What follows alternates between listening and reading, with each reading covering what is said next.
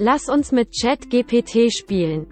今日は語学学習や資格取得の勉強などをしている人に役立つ情報を紹介しますね。英語やドイツ語の単語を覚えるのに苦労している人はいませんか？また、市販の単語帳や単語アプリなどを使っていても自分が欲しくない単語まで入っていたりして扱いにくいことはありませんか？でも単語帳を自分で書くのは大変ですよね。単語だけでなく例文なども集めようと思ったら時間がいくらあっても足りません。今日はそれらを解消するためにアミキンさんがドイツ語の語彙を増やすために考えたイマーシブリーダーでドイツ語の例文を読み上げてくれる何でも音読くんを紹介したいと思います。これは X で紹介しているのでその投稿をリポストしていただいた人にはお得に読める記事となっています。自由に作成したドキュメントや Excel を AI に読み上げしてもらい、カラオケのような画面を見ながら単語と例文を覚える方法です。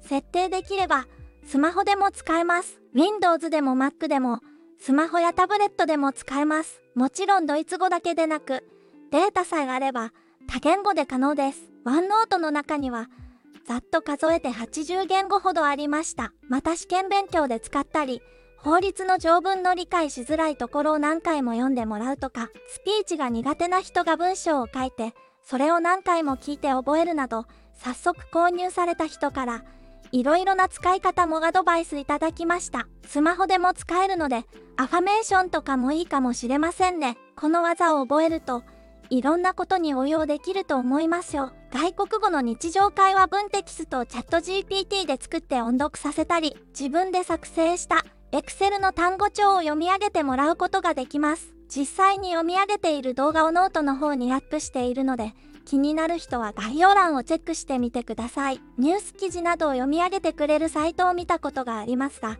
知らない単語が多すぎて続きませんでした。だから、自分のレベルに合っているもので、好きなテーマや自分が今必要な文章をチャット GPT に作ってもらい、文字で追いかけながら音で聞くこと、今までずっと探していた方法です。文章に慣れてきたらシャドーイングの練習にもなりますね。また、動詞、名詞、形容詞、副詞などを自動的に色分けもしてくれます。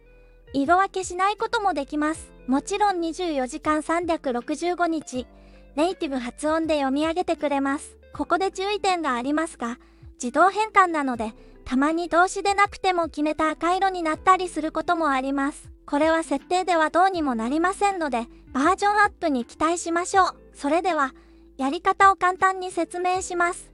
ノートの方にも書いていますので、そちらで文字でも確認できます。1、自分が覚えたい単語表を作成します。左から順番に読んでもらえるので、自分でわかりやすく整理するのがいいです。自分で利用するだけでしたら、どこかからコピーしてきた単語帳などでも OK です。覚えた単語を削ったりして自由に編集できるところが便利なところです。最初は例文なしで単語と意味だけでも OK です。注意今回の原稿は Google 翻訳で訳した例なので厳密な見本ではありません。まず、このような形式でできますよという例として捉えてください。ノートに挙げた例文では、このような構成になっています。1、日本語で単語の意味を音読します。2、ドイツ語で2回読み上げします。3、日本語で例文の意味を音読します。4、ドイツ語で2回読み上げします。という順番にしていますが、これはドイツ語を先に出すとか、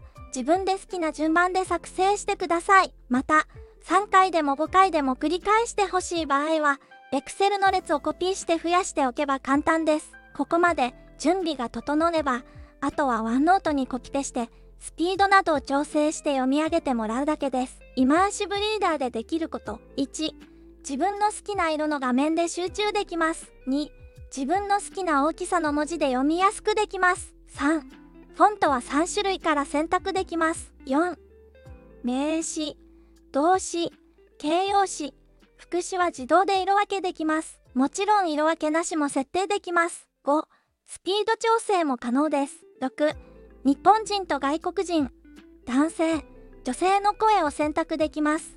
もちろんネイティブ発音最初に設定してしまえばあとはスタートボタンを押すだけなのでスマホからでも動作します。ワンノートの基本的な使い方などは分かりやすい YouTube も概要欄で紹介しています。今回は、この YouTube の OneNote の使い方動画にも載っていない応用編の裏技イマーシブリーダーを OneNote が初めての人のために紹介しています。使い方や、これを無料で手に入れる方法も書いていますので、概要欄やノートの方をぜひチェックしてくださいね。それでは、何でも音読くんの紹介はこれで終わります。ネーミングは今、募集中なので、もしかしたら変更するかもしれません。ではでは、Dann, bis nächsten Samstag morgens. Tschüss.